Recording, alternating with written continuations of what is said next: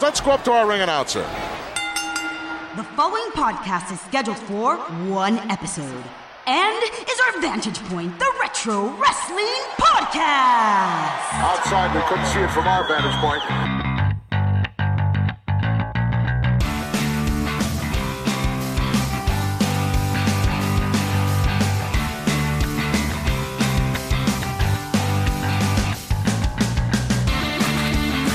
Hello, wrestling fans, and welcome back to our Vantage Point, the Retro Wrestling Podcast. We're glad to be back with you for episode number 37 on this Monday, June 26, 2017. I, of course, am Joe Murata, alongside the man of a thousand and four holds, Michael Quinn. How you doing, Quinn? Howdy doody and welcome back is right. Welcome back is right. It is, first of all, it is summer. Yes, It's hot. it is very hot You know where it's not hot, though? in this basement. Right here in this Yeah. basement. It's very cool in this basement because our listeners are so cool for listening to us. Yes, they are. What do you think of that?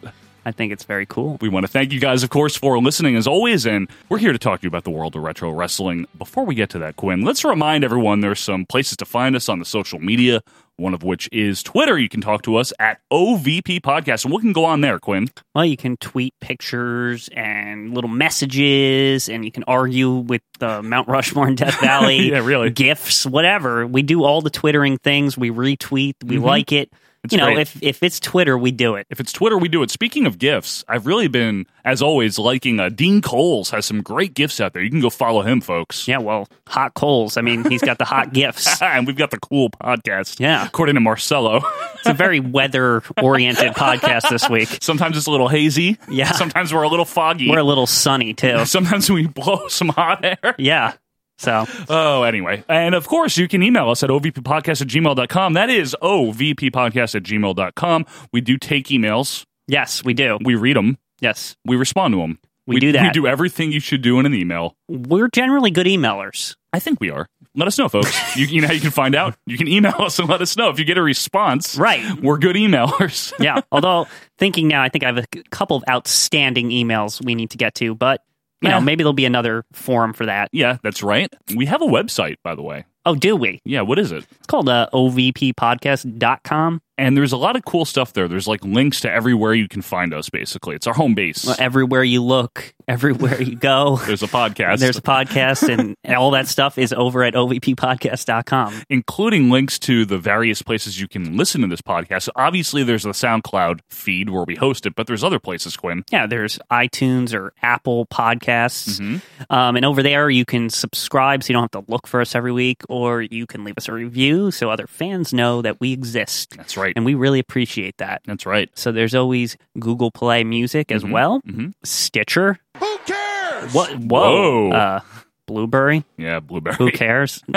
Player.fm. Player.fm. Yes, you, you got me there. And, uh, Otis Radio or Audit- something. Auto, yeah.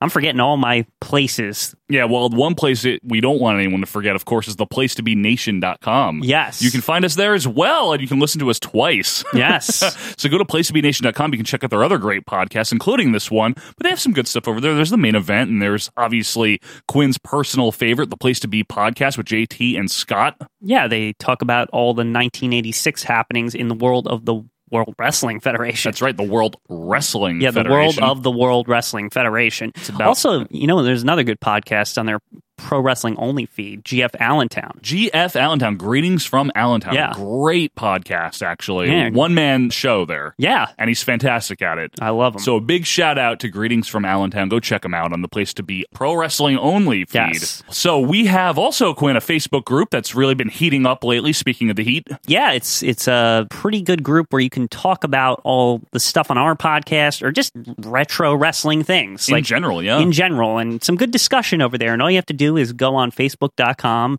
ask mark zuckerberg over there in his little magical search bar and put in ovp podcast and we're there and there the hell it is. Yeah. And one last thing is we have some merchandise available, and you can find the OVT shirt yes over at T Spring. That's T E E Spring dot com slash OVP podcast. i think one day we're gonna have to get the ovp book What's going to be in the OVP book? bob euchre of course Uh, so, folks, obviously, at any time, if you have any suggestions for us, whether it is a deep dive topic, whether it is a Rushmore in Death Valley, whether it's a review. Let us know on any of the aforementioned avenues, and we'll be happy to check it out. We will try, we promise, to get to every single request. In fact, maybe stay tuned a f- few episodes from now. We might have something in the works to try to get to all your requests Yes. there might be something happening. But the first thing we do is we deep dive Quinn, and I'm gonna get to be the tour guide today, so I'm very excited about that. So let's get our scuba gear on. Excellent, really good, Professional podcast. very very professional. Quinn, we were talking last week about the collapse of the golden era, hmm if you recall. Yes. So I want to build off of that. Oh, yeah? Let's talk about the new generation. The World Wrestling Federation, for over 50 years, the revolutionary force in sports entertainment. Oh, the new generation. we had a lot to say about them a couple Oh. weeks ago, also. Let's get more into detail about that Boy, crap. that superstars is leading to quite the bit, quite a bit of discussion on this podcast. Like every week, we're Yeah. talking ever since that crappy superstars. Who would have thought some like innocent superstars from 1994 would lead to Yeah, all we're this like stuff? we're like beating up on it or something. I feel bad. Well, it was right in the middle of the new generation era, which got started formally after WrestleMania 10, like in, in earnest. Yes, They are witnessing, ladies and gentlemen, a brand new era. And obviously, we know that the new generation is is looked back on as probably their worst period in their modern times. I don't know. I have a, a different outlook. It's the birth of wrestling for me. I, that's the Isn't- thing. That's, that's- also when I started watching. So I will say this about the new generation era, and I always say this: it's the fact that it's when I started watching. I think that's why to this day I'm probably even doing a wrestling podcast is because when I watched, it was so shitty. But I didn't know it was shitty, and all I was seeing was it kept getting better every single year for It's like true. a long time. Like It's true. for like six years. It's like when you started watching baseball, the Yankees were shitty. Right. Then they just kept getting better. yeah, and then when they got shitty again, I was like, "What is this?" Same thing with Like, WWE. yeah, when yeah. they got shittier, like what is this? Yeah. but yeah, the new generation folks, if you um if you haven't followed that at all, it's uh it's good that you didn't. Good for you. Yeah, really. But basically after, you know, 92, 93 with Hogan and Warrior and Savage being downplayed and then eventually gone, 94 creeps around and we finally get the torch passed for real to Bret Hart at WrestleMania 10. Yes. And that was kind of the kickoff of it. And they started running this new campaign where it was, you know, no more old guys. Of course, in the middle of that is King versus Roddy Piper. or Bob Backlund, WWF champion. Right. But nevertheless, their whole campaign was this is the new generation. The World Wrestling Federation. Our athletes still care about their fans. That's basically a stab over at WCW for scooping up all the old guys. Yeah, Like and- Hogan and Savage. And apparently there was like a Catholic church thing too because of that promo we saw last week. the was- priests are watching the new generation and strange situation. Yeah. But, you know, the overall thing about the new generation era to me is it just looks cheap and desperate. yes, it's awful. It's color. It's like too colorful or something. It's foggy. Here's the problem it's with it. gray, but it's colorful. I can't Yeah. describe the look of it. Here's the problem with that look. Go ahead. It's that 80s Hogan look applied to like these young guys who look completely out of place. It's like these guys should be cool and badass, but instead they're like neon lights and WBF looking things. yeah, and also they were always in like aircraft hangars. yeah, oh, you know, the arenas too. for yeah. arenas. Just Yeah. the crowds were smaller. It was basically the total opposite of the boom in a lot of ways. Right, but not in the good way. No, like no one cared way. It was like this new generation was kind of just sitting here, right? And they're twiddling their thumbs, right? And they're waiting for something good to happen. Mm-hmm. And it didn't really happen until Pillman had a gun. Yeah. Honestly. Yes, and- but all these guys were just sitting around till then, doing crap. And it sucks too because while you had like some of the faces of the the new generation were Diesel as a as a babyface champion, which Mm-hmm. was just odd, you know, a misuse of him. On lives the new generation and the World Wrestling Federation. Yeah! and we had guys like Bret Hart in the mid card fighting pirates and dentists and King. Yeah. and you had And King, and yes. King, and you had Big Mabel as the King of the Ring and a world champion contender. Big Daddy Fool, I always knew you were a fool, but I never knew you were stupid. And then meanwhile, Shawn Michaels in '95 was on the mid card doing awesome. So you did have good stuff. Well, that's the thing is you your mid card almost seems stronger than your main event. Right. First of all, and second of all, it was just like it felt like the guys that were good were just being misused. Like they weren't being pushed up. Like so you're just seeing this like weird thing going on. It's like this big in the middle, like why is this not the top stuff? You Right. know what I mean? It's like a big I, it sticks out like a sore thumb. There you go. Like to give you an example, folks, if- in 1995, some of the main events involve men like Bam Bam Bigelow, Right. Right, because he was in the King of the Ring main event. He main evented against Lawrence Taylor. Nothing against Bam Bam, No, but no, no, no. he's not new generation No. material to me. Tatanka, but Ugh. heel. Yeah. Sid at his worst. Yep. Mabel, Diesel, British Bulldog in '95 when it was it just didn't it was weird. Yeah, he had the short hair. He had the short hair, but then in the mid card you had guys like Shawn Michaels, Right. Bret Hart, Razor Ramon, One Two Three Kid, like good wrestlers. Hakushi, Yeah. one of your Yeah, favorites. you know? Hakushi, very underrated. Right, you had a lot of good talent there, but it was just in the middle of the pack rather than on top. I will say this: there were some standouts, like older guys that came back and all of a sudden looked kind of awesome, like Waylon Mercy. Danny Spivey, yeah, Yeah, and even you know who came in the middle of all this? Mm. Mankind was actually an older wrestler, really. yeah, and he wandered in in '96 and yeah, in the Really? early in the early part. Yeah, Yeah, and- so he's new generation. really helped change things. Yeah. he was a part of it. Why is the sky blue? What happened to my ear? Why am I the way I am? And why are so many people so frightened of me? But again, th- there was occasions where the older, you know, veteran guys would come in. But I mean, for the most part, For the most part, you were dealing with shit like Justin Hawk Bradshaw. yeah, Well, let me tell you something. You ain't gonna be singing. You're gonna be squealing like one of them cows that's had this braided iron stuck on his booty. you know, and Rad Radford. yes, Skip. And I like Chris Candido, but just skip. You Yeah. know what I mean? Skip and zip. it's very misguided. Most of it too. It's like it's like Vince's vision of what young people like to do. Yeah, which is always funny. Yeah, it, that's. I think that was the main problem, and and really the attitude era. If you really think about it, it's what young people actually like. At the time, yeah, Yeah. It, it totally was. Yeah. You had this old mentality from an aging, you know, not that he was old at the time, but getting older, Vince McMahon, Right. who ruled the roost in the 80s with his formula and stuff like that, Yep. trying to duplicate that or replicate that or recreate that with Diesel as the the big, heroic, virtuous champion, fighting off the fat heels and the nasty bad Yeah. guys of the month. But it didn't work because what the fans were really getting into around that time were the younger underdogs. Right. Like Shawn Michaels and Bret Hart, or just cool guys like Razor. He was still cool in Or just 95. edgier character. Edgier characters, right. yeah, that's ultimately what his fans wanted. All his fans were stalwarts left over from the time when Vince knew what he was doing, Yeah. and they were like grown up now. They were kids when they watched rock and wrestling and all that. Yeah. And even in the cases for kids like us that we happen to get into it, even you and I, Yes, who grew up in the wrestling starting in 94, 95, we knew it wasn't that good. Yes, Which we is knew- amazing. We knew it was better before because Yes. we could get our hands on tapes at the rental stores, which is kind of ironic because if you think about it, Vince set that up to make money, but in essence, it showed us that his current product was shit.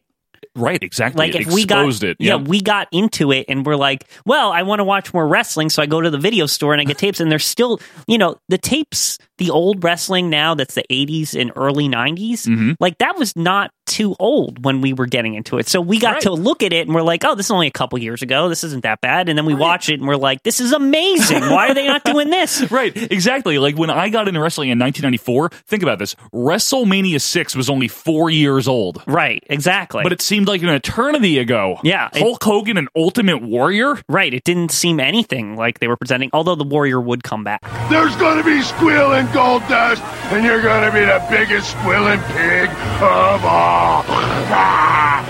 Yeah, and that was a an attempt by Vince, obviously, in the new generation era, folks, in 1996, to kind of maybe get more lightning in a bottle recaptured. Right. You know, and, and that didn't work. Nope. It's amazing how many things he tried, and I got to give him credit. I mean, at least he brought the Warrior in. I got to say this about this this discussion as we're talking about it. If Yeah. it sounds like we're jumping all over the place, this is like essentially what the new generation was. It was like just throw everything out at like it's confusing. Like it was, and I'm not. uh, Uh, my goal here wasn't to do like a chronological history of the new Right, generation yeah. era, more of just like a general, you know, discussion of it.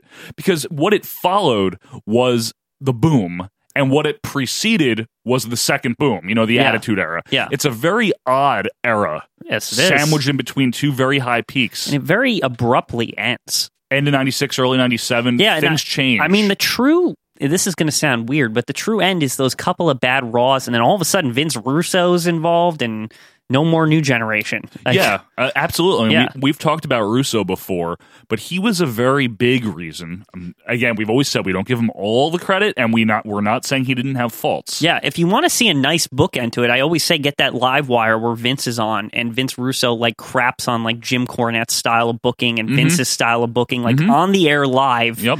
in front of like a call in crowd. Yeah. And like he's just saying like that nobody wants to see this anymore, essentially. Now, with all this knowledge and all this experience, I have one question and one question only for you, and so does everybody else out there. How can this show be so awful, Mr. McMahon? Look at the production facilities. Look at the people you have working on this staff. How can this show be so awful? Excuse me, people at home again, this is typical wrestling. Wrestling, is it wrestling? What, what do you say down there in Kentucky or Tennessee, wherever you come from? I'll tell you Typical what we wrestling, say. Jim Don't Cornette. move to New this York is 1996, Jim Cornette. You hear me? People don't want to He hear knows this the anymore. year. Okay? And I, and obviously Vince McMahon gave him free reign to do that Yeah. at that point, but that showed that Vince McMahon finally got it. Right. And so that's why I thought it worked is you had the great ideas of Vince Russo being filtered through Vince McMahon and whomever else was there. And it was rocky at first. There was a couple of misattempts, I think, like trying to make it edgy for no reason. Like Yeah, right. I think of things like the flying nuns. It's like, well, you know, it, it's it's nuns, so like we're screwing with that taboo or That was something. stupid. Yeah, but like that's dumb. Like, you know what I mean? And but I appreciate like the attempts to okay, what are our limits here? What Right. can we what can we throw out and Yep. it will work? A notable example of how they started to crawl out of it is Quinn and I watched, not to review, we were just watching it, uh, a live wire, the first one of 97 with Jim Ross and Vic Venom, Vince Yeah. Russo. And if you recall, that was right in the midst of when Shawn Michaels is about to fight Sid, but he was still feuding with Bret Hart. Yeah. And they were bitching at each other. Yeah. But then Sid was like, fuck both of you. And then Steve Austin was like, fuck all of you. And The Undertaker's like, I want the title now. And, that- Vader's like, no, fuck you. And that highlights another big transition Yes. in the in the new generation era it was very straightforward like Yep. every feud was kind of in its own bubble Right, like Shawn Michaels is going to feud with the British Bulldog because of Diana. right exactly but what vince russo starts to introduce and what's kind of cool is it uses the threads from the new generation right it would use the history of like well a couple months ago Shawn michaels fought this guy or you know this happened or vader didn't like him or whatever the hell and vince russo said let's just mash it all together we know they hate each other because it's only happened like in the last year Yeah. and then all of a sudden he starts mixing and matching and everyone wants to kill each other basically Right, and that's one of the things that made 1997 so exciting when they crawled out of the new generation era was that you really didn't know what was going to happen. There was no clear cut path anymore. Another another thing that's interesting is we remember when we watched that blast off. Yeah. Is that reaction from Todd Yep. seemed very raw, like almost like how a fan would react. It's like there it's it's chaos. What's going on? What's gonna happen? Like Right. and what that is kind of cool about the new generation era. It's one thing is is that what was left over from all that those pieces, right, Mm-hmm. from it, they were able to cobble together into this edgier product. Exactly. And that that's a great point, Quinn. Even though the new generation era is not known for its quality, it's Yeah. not known for being a high point. It is a good thing it happened because it really allowed the hardcore wrestling fan and the casual alike to truly appreciate the era before it Right. and what was to follow. And I might dare say, without the fall of the golden era and without this kind of valley period, Yeah. there might not have been a reason for Vince McMahon to ever need to change his ways. Yeah, we might have still been watching Stand Back and all this other nonsense. And therefore lead to the Attitude Era. Yeah. So I would say, as hard as it can be to watch certain shows from that period of time, Yeah. the new generation era was actually beneficial in Yeah. the long run. What do you think? In a weird way, the new generation era is almost a slow burn to the attitude era. There you go, In yeah. a weird, weird way, unintentional. Unintentional. Completely unintentional, but the fallout from the new generation era collapsing is so interesting. Absolutely. You know, it's all these guys that were all nice and cheery, and all of a sudden they have to, they're clawing for their spot. They're fighting each other and they don't care. And it's like, I guess all this, th- they could have done this the whole time, but like they, they now they're in a situation where they have to. I think that was well said, Quinn. I mean, it was a period of time, the new generation era, where not much went on, but the talent that was there and the remnants, like you said, the pieces that were picked up Yeah. helped form what became one of the greatest periods of time to be a fan. Yes. Back after this. It's what I love the most. Good food, the family getting together on Monday night. Only one thing can make this night more perfect. Hey, Antonio, come here. Is everything all right, Don Cici? Wonderful as usual. Just one more favor. It's 9 o'clock. Put on Monday Night Raw. I never miss that show. I, I can't do that, Don Cici. You say no to me? I'm sorry. We, we don't got a cable TV. Luigi, quick, get the car.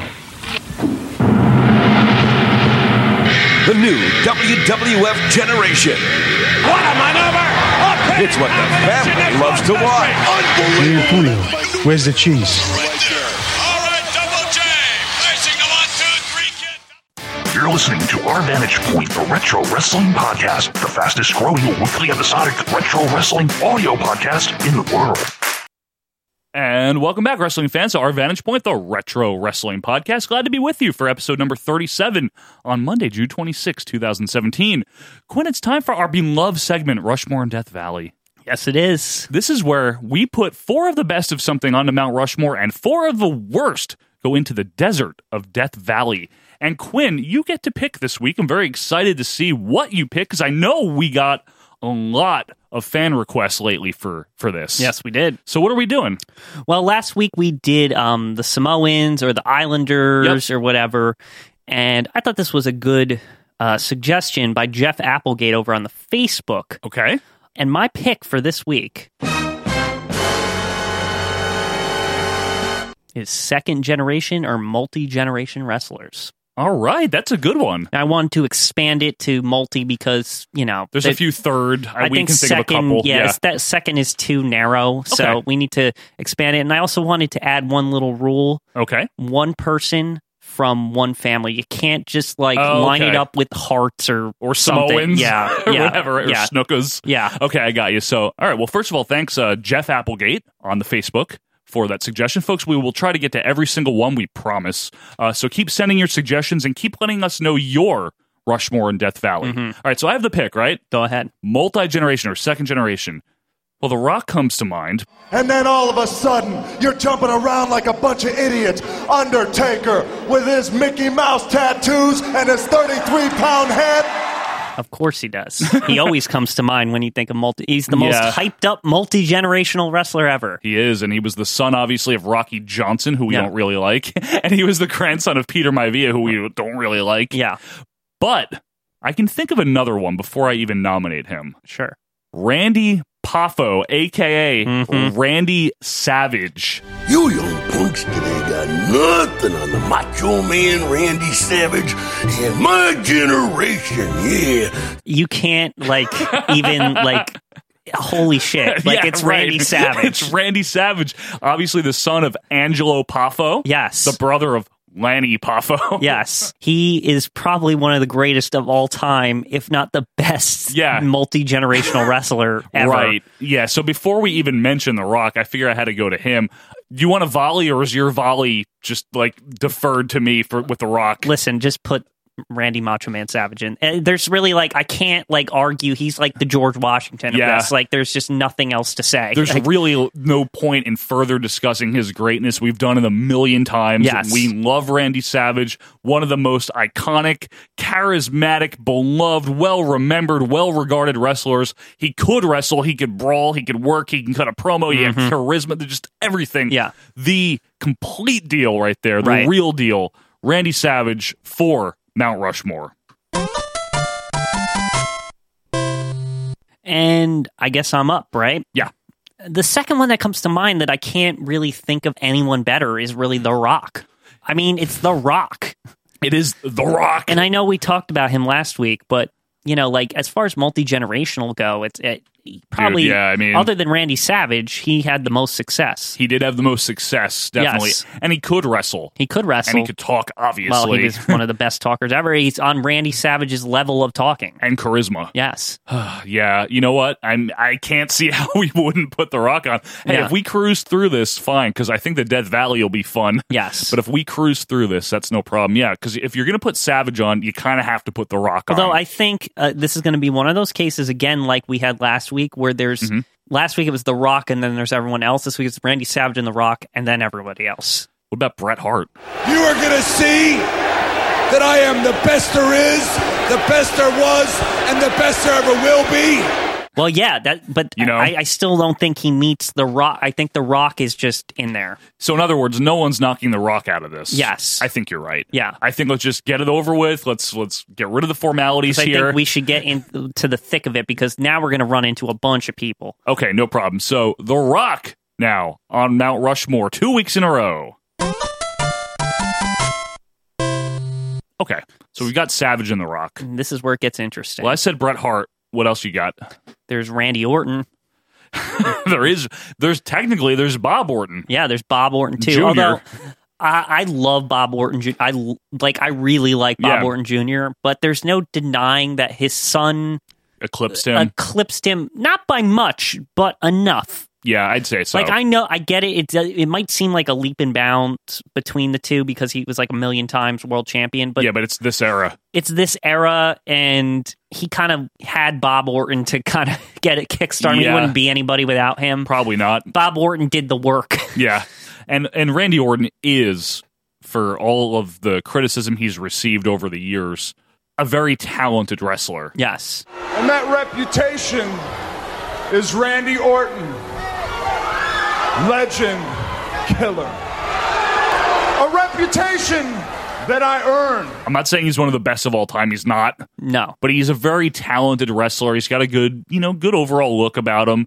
Very successful. Yes, but however, However, now we only got two spots, right?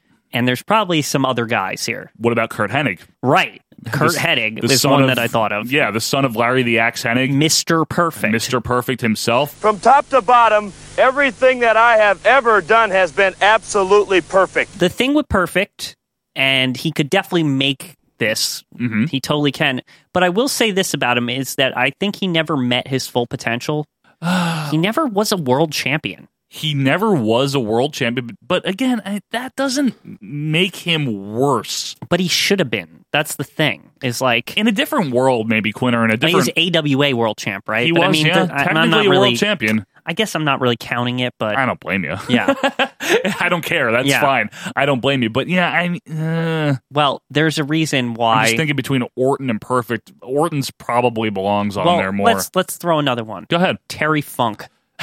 Yeah. yeah, yeah. Now Terry Funk is the real frickin' deal. Son of Dory Funk, the real Senior. funking deal. The As- real funking deal. Yeah. Chainsaw Charlie. Yeah. And he, you know what? The cool thing about him is he had two stints, two distinctive. This is what I stints. love about Terry Funk. He was the serious, straight up old school wrestler Yes. in the se- into the seventies and in, into the early eighties. and then he gets to the late '80s where he becomes crazy Terry Funk, which I actually love. I always associate him with just blood on his face, yeah, blood on his shirt, a t-shirt on, you know what I Yeah. mean, doing moonsaults and crap in E ECW. He's surprisingly aerial for Yeah. what he is too, and Right. that, that's what I always liked. He was like hard nosed, but you know he could flip, he could jump. He was he was no stranger to the top rope.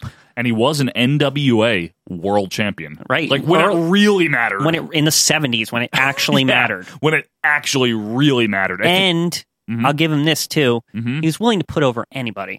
That's was- a, that's yeah. a, that's a big deal to me. he was. You know what? In fact, in his retirement in quotes match, His seven hundred retirements. yeah, but it, one of his his first one in '97, Mm-hmm. he was working for ECW at the time, and he handpicked Bret Hart to put him over in his retirement match. Isn't that cool of him? Yeah, that's awesome. Bret the Hitman Hart gets a heartbreaking victory here in Amarillo, Texas, but with a hard-fought battle by Terry Funk. Bret Hart, heel Canada Bret Hart, like he was in the middle of that. Yeah. He they bring him in for this ECW show. I did. Is that on the network? Uh, I don't know if it is. I've never seen that. It is a decent match, but Bret Hart beats Terry Funk in his in his you know not really his retirement Yeah. match, but you know we thought it was. So Funk, yeah, is a great contender. But here's another one, Quinn. Sure. Ted DiBiase is actually second gen. Yeah, he falls in there because Mike, Mike DiBiase, yeah, right? Mike DiBiase. He was adopted. He was adopted. Yeah, I've told you this before. yeah. You've right? told me this. Mm. Yeah, You didn't know that until recently. No. Yeah, so he is actually the son of Iron Mike DiBiase. Yeah. But adopted, but that counts, obviously. He's in there, He's yeah. in there. So DiBiase's good, but I don't know. I think Funk might be better Funk than. is crazy good. Yeah, he is. Yeah, he really is. Um, let's just throw in a couple before Dustin Rhodes. Yeah, of course. Right, Dustin. Goldust, uh, yeah, definitely. Oh, Or regular Dustin. Or regular Dustin, yeah. And Cody, technically. Yeah, Cody. although, eh, Cody still has a lot to prove, and he's kind of doing his thing in Japan right now. So He is. I'll let his career keep going. Keep He's going. like and s- our age. Yeah, exactly. He's he's young. got a lot more to go. Yeah, true. Before he meets the Dustin level Right. of greatness, because Dustin, what I like about him is he can play a goofy guy, like when he Goldust got electrocuted, that Right. Mm-hmm. thing. He could play like a serious thing, like when Marlena was kind of getting attacked or Yeah. whatever, and you know that's my wife, like you know. He could cut a good promo, too. He could do a He could. hardcore thing when he on the back of the truck against Really? Barry Darso. You had to bring that up again. It's so good. Didn't we talk about that recently? Yeah, we did. but Gimmick it- matches. I or love it. something? I You love do? it. I love that match. I love that he was willing to fight on the back of a moving vehicle. That guy didn't give a shit. he by the didn't. way, Dustin Rhodes also like. yeah, For a lot of these multi generational guys, they're like silver spoon. Like everything just gets, as far as wrestling is concerned, everything just gets handed to them. That Yeah. guy would do whatever the fuck. That's like, true. Kind of like funk. True. Yeah. Like, but I, I'd have to say, Quinn. Oh, let me do it in this voice. You know, I have to say, if you talk about the second generation wrestling, got to put Bret Hart. Mm-hmm. Yeah. Above all these guys, he should be the number three. Yeah, I mean, definitely the most success, probably the best wrestler of all these yeah, guys. He is. Yeah.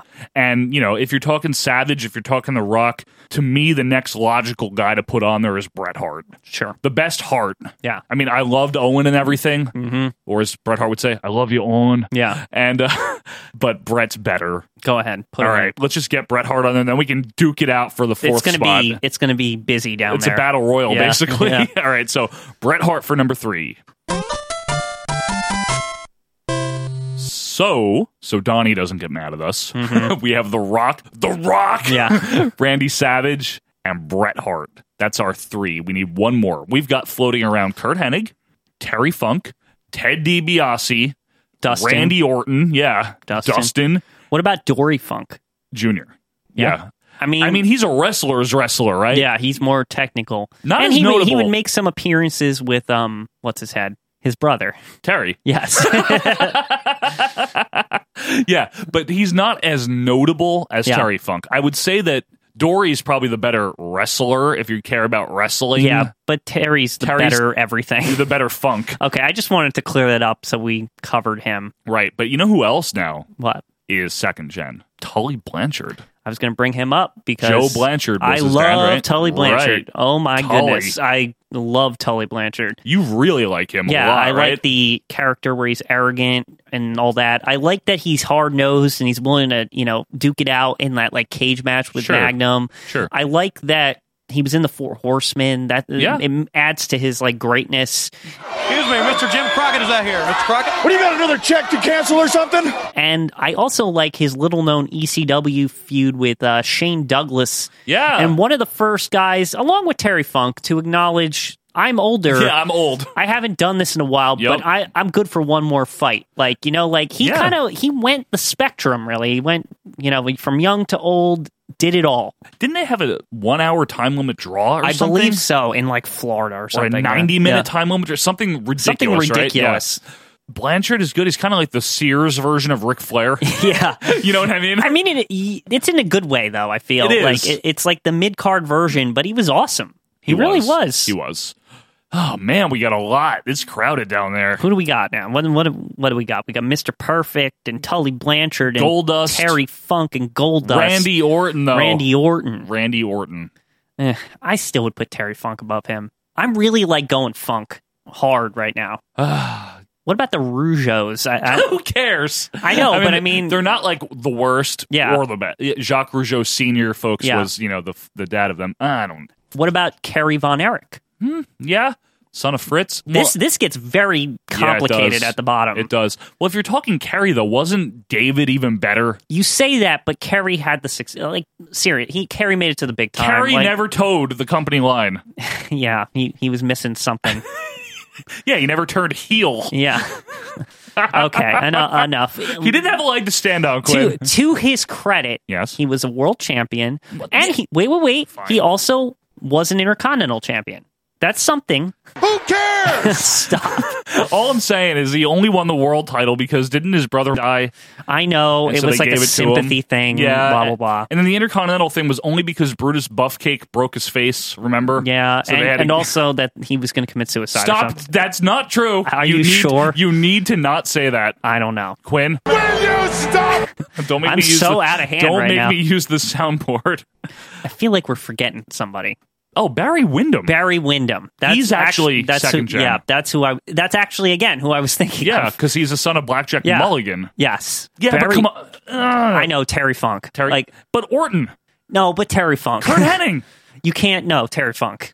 Like, I'm sorry. Just tell me why. Because he did it all. He he was the world champion. Okay. And when it mattered, Yes, in, in he the took. early 70s. he, yeah. he was a great technical wrestler. Yes, he was. He was a great brawler. He was able to completely change his character, one hundred percent, which is a rarity. True. Like, there's not many people who can say that. Maybe Hulk Hogan. Hulk Hogan, yeah. Yeah. you know uh, what? Yeah, you know, like Quinn. he completely changed his character. He put a bunch of people over. Yes. he helped put a little promotion called ECW on the map. Exactly, and if it wasn't for that, then Vince wouldn't even had anything to copy to do the Attitude Era. Yeah. So because of Terry Funk's influence, ECW was able to be what it was. Yeah, Terry Funk's part of the story when it comes to ECW. He was the only reputable veteran that was willing to go there. Okay. Yeah. I, am I'm good. I'm good on and he had Terry a great Funk. he had that great feud with Ric Flair in '89. 89, Like, yes. I mean, come on, like it's Terry Funk. He was also Chainsaw Charlie. Yeah, but I mean that was long past. I know, Quinn. Yeah, that was just to hide him anyway. No, he really did. Yeah. Mm-hmm. he really did do a lot for ECW too. On, on those merits, he was he was a big deal, and his whole run from you know whenever the hell he started, early seventies, late sixties, I think. Yeah. until the late nineties. '97. Yeah, but he even came back a Yeah, lot. I think you he know? even wrestled in the 2000s. I want to say. he was in the Old Age Outlaws or something in Yeah. WCW in 2000. Yep. Yeah, Terry Funk. Okay, he's Yeah. second gen. He qualifies. Let us put him in. So there you have it, folks. That is our Mount Rushmore of second gen wrestlers. We've got Randy Savage, The Rock, Bret Hart, and Terry Funk, and we want to know yours. So Quinn, you have the honor right now of choosing one of the worst. Well, the first one I think of Yeah. is David San Martino. Oh, wow. David San Martino. Uh, supposedly the son of the living legend, David Sammartino. First of all, what I really want to ask you is what makes you think that you're good enough to come to the WWF when I ain't ever heard you in the minor leagues? Here you are in the big leagues. Who do you think you are that you're just going to come out here and ride on Daddy's name, man? What do Son you of think of him? Bruno, he was pretty crappy. Oh, he was junk, all right. He was bad. Well, also, he's just such a weird character. Like, he first comes in and he's all bloated up yeah. And, in- like, in 85. in 85, and he gets to be on WrestleMania. what the hell with that, Yeah. by the way? Who Well, did he 'cause fight? he's- beefcake. Yes. Because he's Bruno's son, basically. That's the only reason he was ever anything. You know why Bruno liked him? Uh, good condition. Good condi- well, here's the thing with him is that that's what he got mad about and, like, quit wrestling. Yes, I was know. Because, like, literally, he couldn't do anything. Too much Icapro. Yeah. No, well, he couldn't do anything because of also the shadow of Bruno. That's the ultimate, like, the shadow killing the wrestler. Yeah, you know, and he was pretty pretty bad. He wasn't a very talented wrestler. No, but I mean, if he wasn't David San Martino, could he have developed into anything? Eh.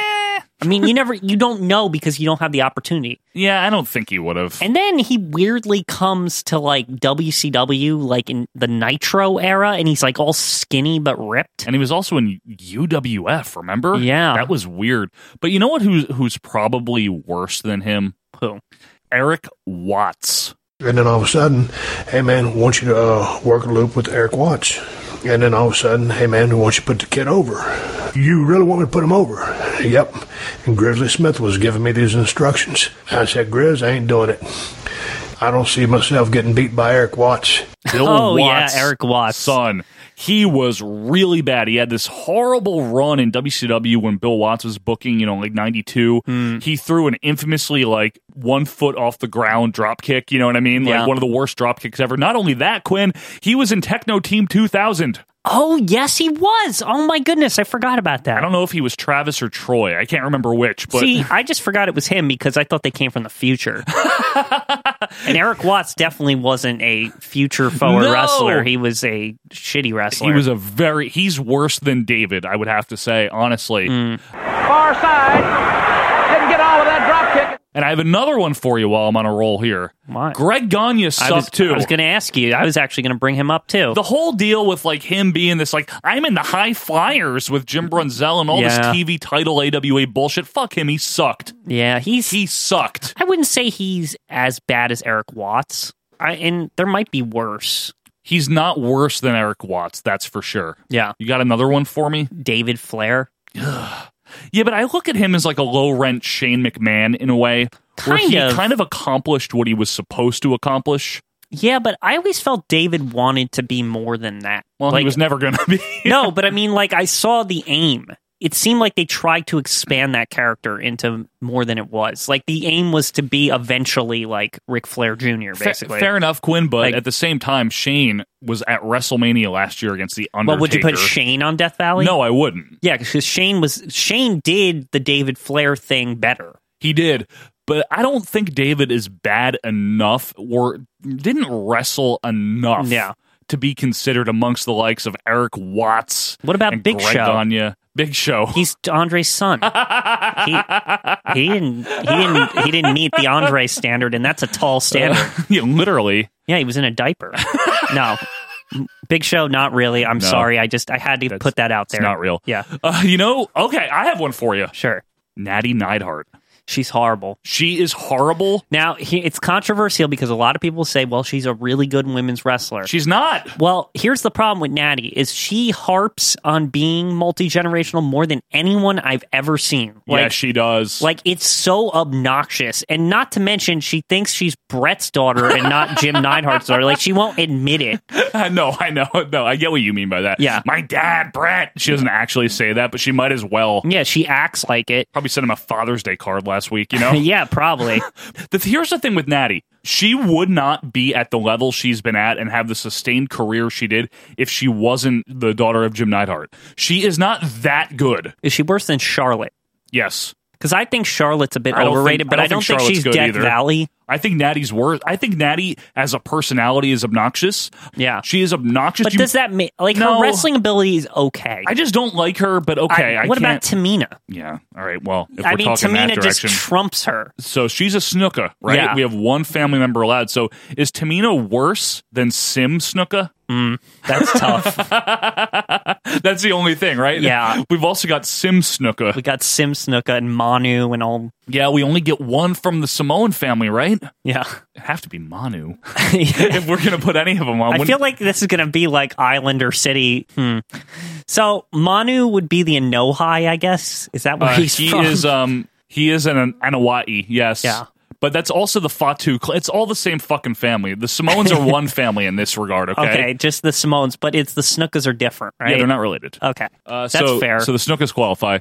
But how about this? What? How about Brian Christopher mm, Lawler? the King's son, huh? He sucks. I'm coming to town. I'm coming to Ritchie County High School. He had his moment though. What moment? What about wait, in in the same vein, I I, cuz I really don't think he like there's much worse. What about um all those like Armstrong people? like I can't even tell you there's like 7 of There's them. Scott Armstrong. There's Steve There's the Armstrong. Road Dog, but then there's like the Brian other Armstrong, ones that yeah. would just job on WCW all the Yeah, time. none of them I don't think would qualify. Brad Armstrong. Um, now Brad Armstrong's actually pretty good. Yeah. Nah, they're inoffensive Mm. enough. Here's a guy I'd love to put on, but I don't think we can. Who? Jeff Jarrett.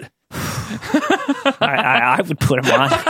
He's so bad. He is really bad. Oh, but he, you know what? His dad, I don't ever think was a wrestler. Wasn't he only a promoter? Does that count? Uh, no, it doesn't count, right? You have to be a second gen wrestler from a person that was Does a it, though? wrestler. I, mean, because because we put Shane in, but then again, Vince wrestled, so we didn't put Shane in. But I'm Yeah, I saying know. we, we discussed him. True. Mm. Jared can't qualify. We're talking about Eric Watts. We're Yeah. talking about David San Martino. I think Eric Watts should be the first. Yeah, you know what? We're Yeah. dumb if we don't put him on. Eric Yeah. Watts for Death Valley.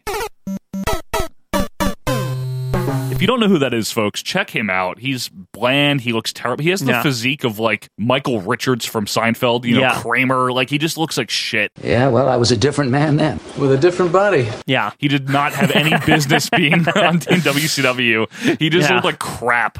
You know who we forgot from Mount Rushmore while I'm at it, but I don't think I'd put him above anyone that was in there. Sure. Ray Mysterio Jr. Yeah, he's not. Yeah. I mean, He he wouldn't wouldn't, he, make wouldn't it. have made it, but he's not that bad either. No, obviously. I mean, but we've Very ha- good. we've had our problems with him in the past. Yo, Holmes. Yo, Holmes. I was number thirty in the Rumble with Daniel Bryan. That really soured you on him forever. Oh, didn't I it? hate him. Not now. even his fault. Too. Yeah, it's not even his fault, but I just can't stand him. All right, back to the Death Valley. We got Eric Watts. I'm still kind of you know in tune here with Greg Gagne being on. Honestly, Yeah. I thought he sucked. Yeah. What business did he have having that kind of a run? He's Vern's son, but I mean, That's it. To be honest with you, he's not horrible, horrible. He's not Manu or No, he's Sim not. Snuka or okay, right. Even David San Martino. David San Martino's really bad, Yeah, you're right. and David Flair. Oh my goodness, yeah, there's so David many. Flair. Yeah, but I'm, I'm not sure about Flair. How about this? Bruce Hart. he sucks. you're gonna go there. I mean, I'm gonna go there. he didn't ever do anything that people Exactly. saw. Like, if anything, the firefighter is worse. Was he a firefighter? Keith or No, whatever. He was. Keith was the one firefighter. with the mustache, and he had the the chicken legs. Keith was good. Eh. Keith Hart is great. Don't you ever make fun of Keith Hart on this show ever again. Well, he's great if you read the Bret Hart book, but like if you ever saw him wrestle, you'd be like, okay. What about Ted DiBiase Jr.? Yes, he's bad. He was bad, right? And they tried to make him good, and he sucked. Yeah. Thanks, Dad. You know, ever since I was a kid, I wanted to become a champion. He's pretty awful. I would say he at least had a run. That's why it's Right. like I like I keep elevating in my brain David San Martino because like You want to just put him on, and we'll fight it because out. he's like very like it's bad. Like Okay. he's the definition of like bad second generation. he's the definition of being touted as Yeah. Mm-hmm. a second gen and completely falling on your face, flopping, sucking, not being talented, not having any right, and quickly too, and quickly. Yeah. All right, let's put David San Martino on. All right, Mm-hmm. so I have another one for you. Okay. Wow, you're really plowing him out here. well, I mean, but do you have one? You can go. If you have Um, one, go ahead. No, but I did want to bring up this guy before we go to. You know who we didn't bring up? Greg Valentine. He wouldn't fall under the bad, but No, you wouldn't fall into the bad or the or the best yeah, either. I just wanted to get him yeah, out good there. point. like- Greg Valentine, son of Johnny Valentine. Yeah, exactly. Very good point. I and forgot I mean, about him. you could make your arguments for bad, like when he was like honky tonk man stooge or whatever. But his Yeah, it his, wasn't his long. good stuff outdoes his bad stuff. So I agree. What about Joe Hennig? Joe Hennig. Curtis Axel. oh yeah, oh my goodness, he was bad. Right. Holy crap! Another guy that should have been good. However, I don't think again Manu like D.H. Smith. uh no No? wasn't that bad. Harry Smith, no? No. Okay. Manu. and yeah, he was also with uh, TJ or whatever. TJ. and TJ wants to be second generational, but he isn't. Yeah, what is that? He's like fake second generational. Yeah, that's true. He's just somebody's generation, but not a wrestler. Manu. Yeah. Tamina again. Really, we're really reliving this from last week. Yeah, I don't know who else to say because there's some. They're really bad. Ah, Manu. Yeah. Shit, he's bad. Was rugged Ronnie Garvin anyone's kid?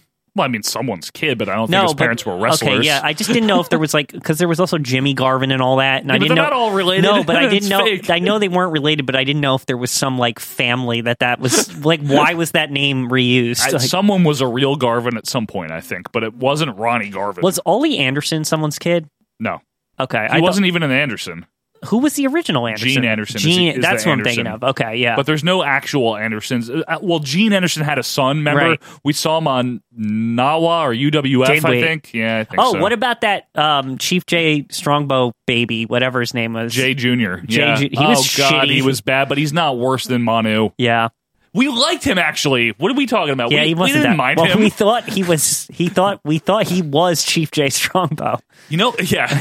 you know who was a wrestler for a while? I don't think he'd qualify, but the Little Dragon, Ricky Steamboat Jr., was a wrestler. Yeah, but he never made it because he sucks so bad. Yeah, we were talking about those Armstrongs, but Road Dog, you wouldn't put. in. No way. Yeah. Okay. I wouldn't put any of the Armstrongs in.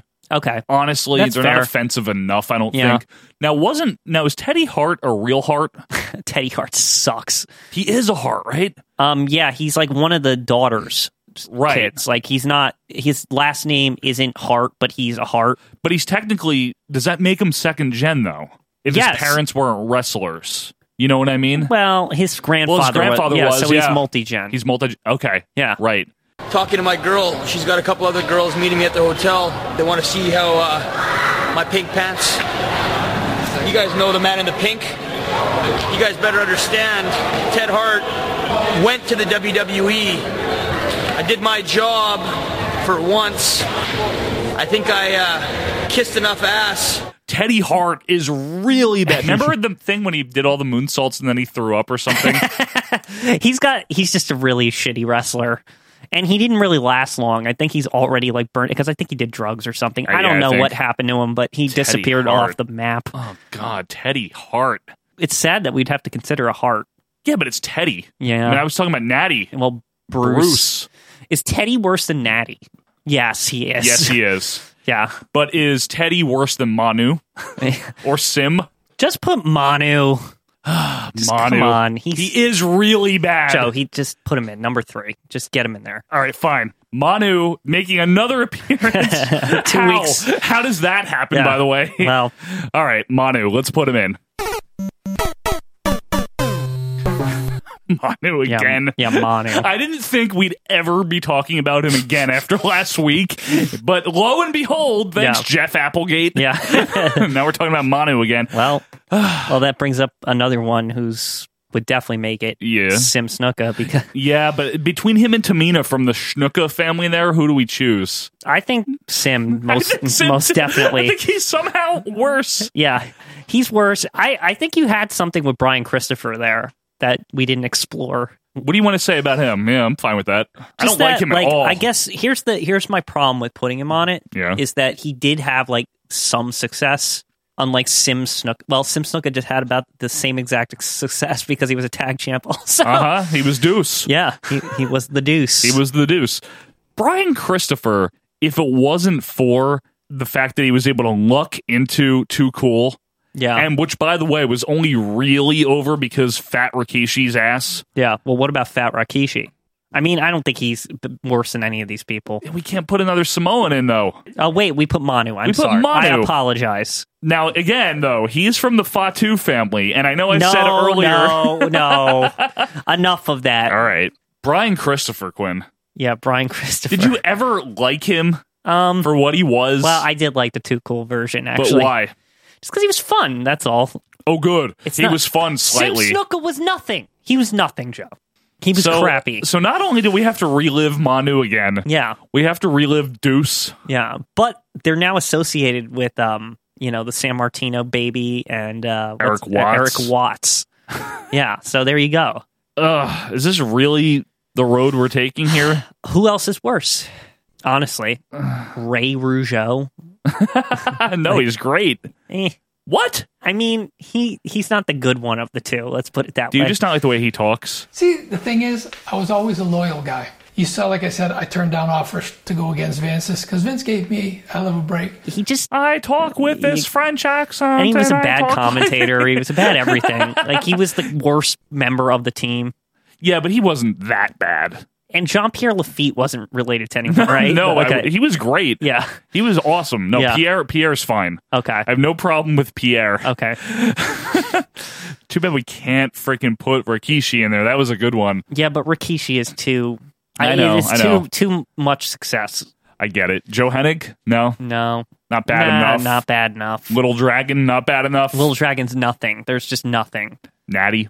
Natty. Teddy? Not as bad as Sim. Yeah. Sim. Yeah. Oh, we're really coming down to Sim Snuka. I mean, I am hate- not okay. I'm I not hate to opposed. say it, but I mean, I don't think Greg Gagne's that bad compared to Sim Snuka. True. I mean, who is worse? You know, I mean, really, any women? Tessa, Tessa Blanchard's really good. She's good, and Lacey- Charlotte's Von Lace. Oh, Lacey. Lacey Von Erich.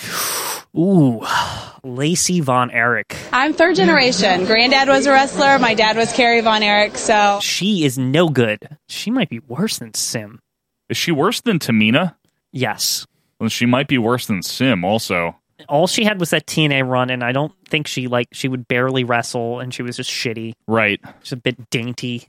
There's a little daint. Yeah. Yeah. E. Lacey. And Lacey, we Sim just, we Snuka. just took a wild turn here. Lacey, huh? Lacey Von Erich. How I are you think- feeling about that? I think I'm okay with putting her on. Now, folks, again, one last reminder. If we miss people, just let us know and put Yeah. your Mount Rushmore and Death Valley together. We want to hear yours. Yeah. We want to know who we missed. so, just to recap, Lacey, she was just a female wrestler in TNA Yeah. who never really did anything. And she was Carrie's daughter. She was Carrie's daughter, and you wouldn't put the genius in just just to, no, he's fine. Lanny Poffos fine. Lacey Von Erich. even like when they used her, like they brought her into the beautiful people, and she was like the crappy one With like cute Kip. Yeah, and they she- tried to make her the leader, I think, of it. Yeah, later. didn't they? Not cute. Kip was gone by that point. Cute Kip. Yeah. That's all I remember from The Beautiful People was Cute Kip. Her finisher was the claw. Oh, she's in. Yeah. Based on that alone. Okay. Death Valley, Lacey Von Erich.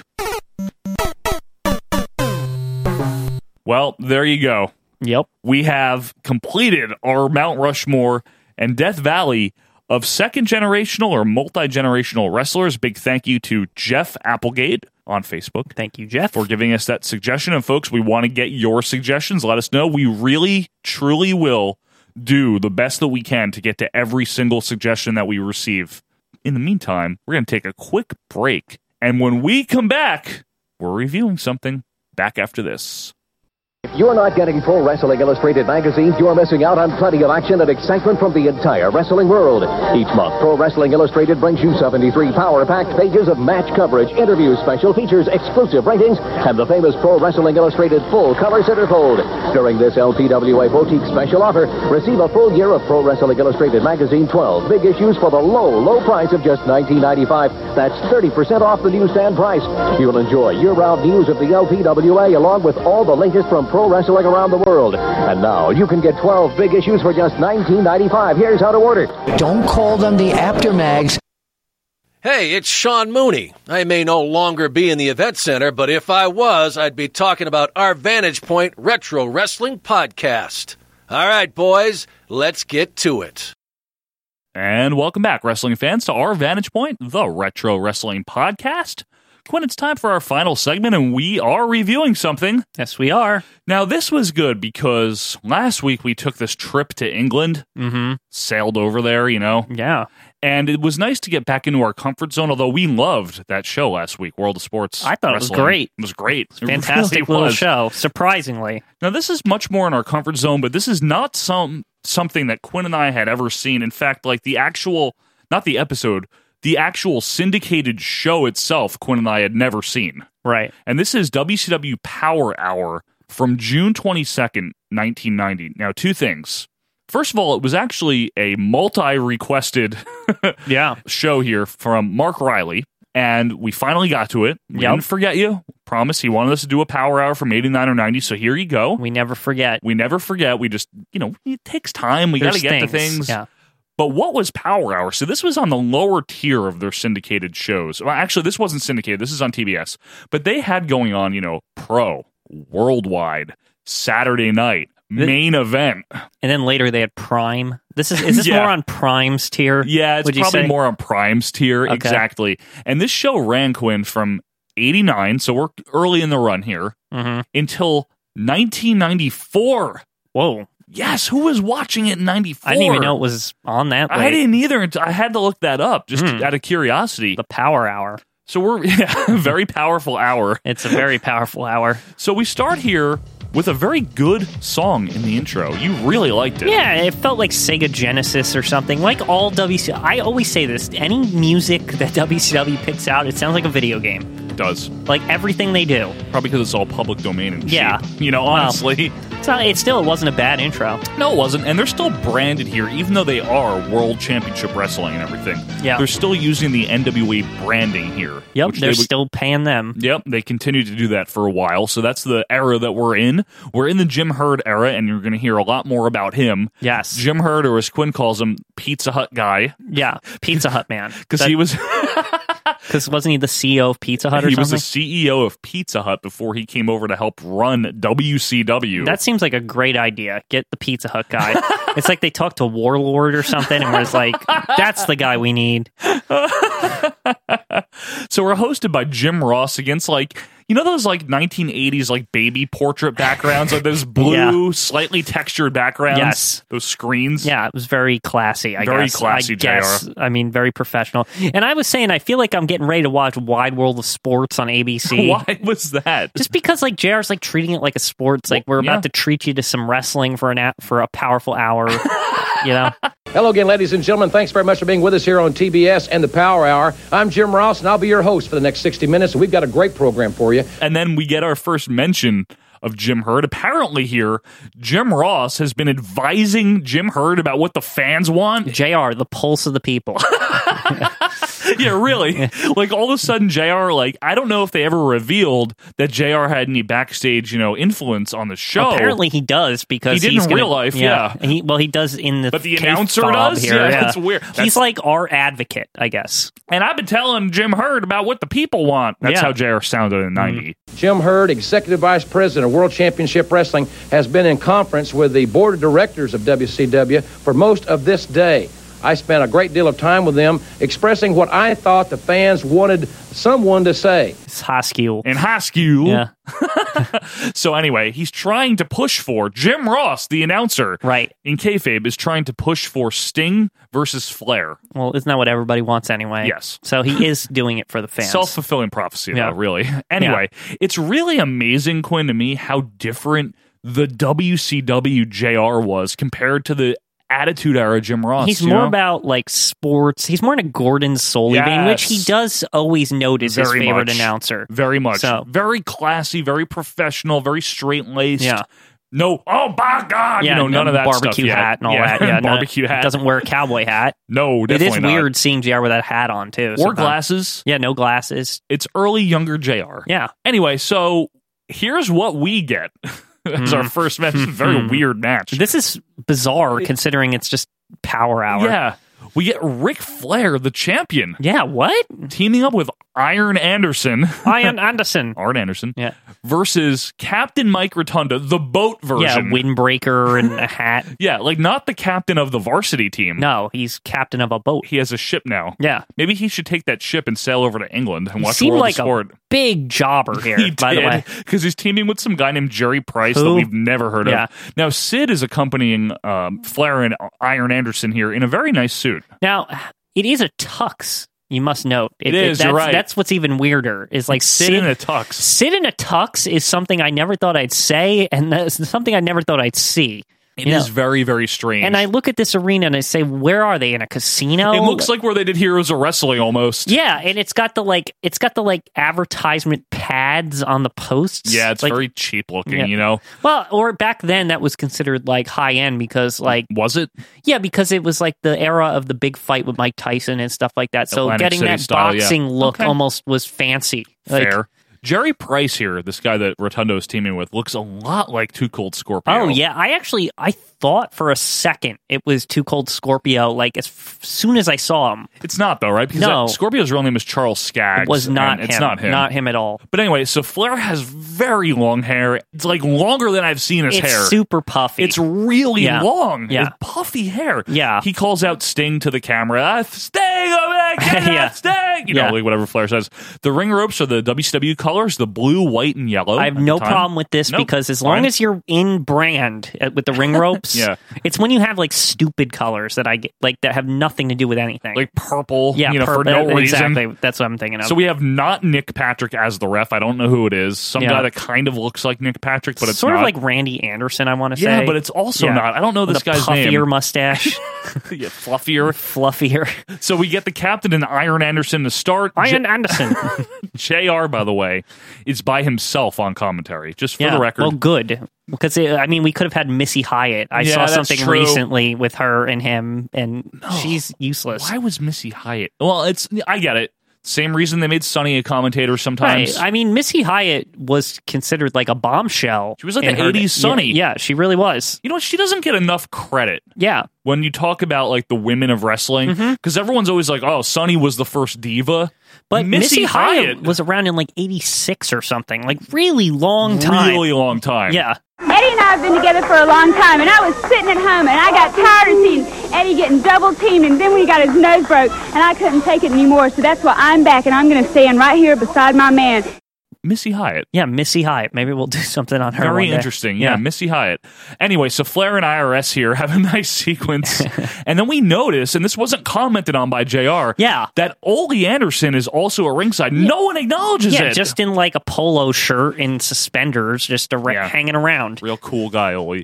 So then Arn here, Iron, DDT's Wall Street on the outside. That was awesome. That's like some, you know, Jake Roberts Steamboat yeah, style and Flair stuff. is just beating the crap out of Scorpio. Yeah, Scorpio. Yeah. And then Arn gets a DDT on Scorpio. It's not Mhm. really who it is for the win. So also another thing that was not mentioned, we Quinn notices. Yeah. Barry Windham was on the Yeah, outside as just well. in his vest, calmly on the outside. he looked like crap though because he had his hair in the ponytail. Well, you know, it's He looked after like- he's not wrestling right now, so he's kind of Casual. He wants his hair out of his face. He's just trying to do his business. He looks like the Widowmaker version of him though, you know what I mean? From like Well, 89. The Widowmaker version is almost the same thing. It is. It's Yeah. pretty much the same thing. Yeah. So anyway, so the Horsemen then all get in the ring. They beat down Jerry Price until Mm-hmm. this great team, Junkyard Dog, in like a polo shirt. Yeah, and like jeans khakis or something, yeah. Sting, of Yeah. course, and Orndorff. The dudes with attitudes was the name of the stable. Yeah, They make the very save. very weird. Sting is the pink Zubas and a Yeah, rat what tail. the hell with those Zubas? And then I note to you, why would Paul Mini Arm Orndorff be in your stable? yeah, like who wants that? yeah, it's it's so like what the hell? And then we get so the basically the segment just ends. Always got his stupid suspenders on. Then we get this great segment, which I believe we've reviewed once other one other time. Yeah. the Wrestling Network news, which is the CNN knockoff. yeah, it's of- basically CNN. it's basically CNN and like wrestling got Combined, together yeah. and they made a news network. Like even the logo, I think we've Yeah. mentioned this, but just for the record, even the logo is the CNN logo, but with a W, and it's blue instead. So anyway, Gordon Sully hosts the WNN, and he's just bitching about the Horsemen. Yeah, he I has don't like such a those problem with Horsemen. He, he says this: they have an obsession with interfering in matches. Horrible. I want to show you again about this obsession the horsemen have with interfering in matches. Obsession. Why can't he say that correctly? I don't it's obsession, not obsession. Obsession. Obsession.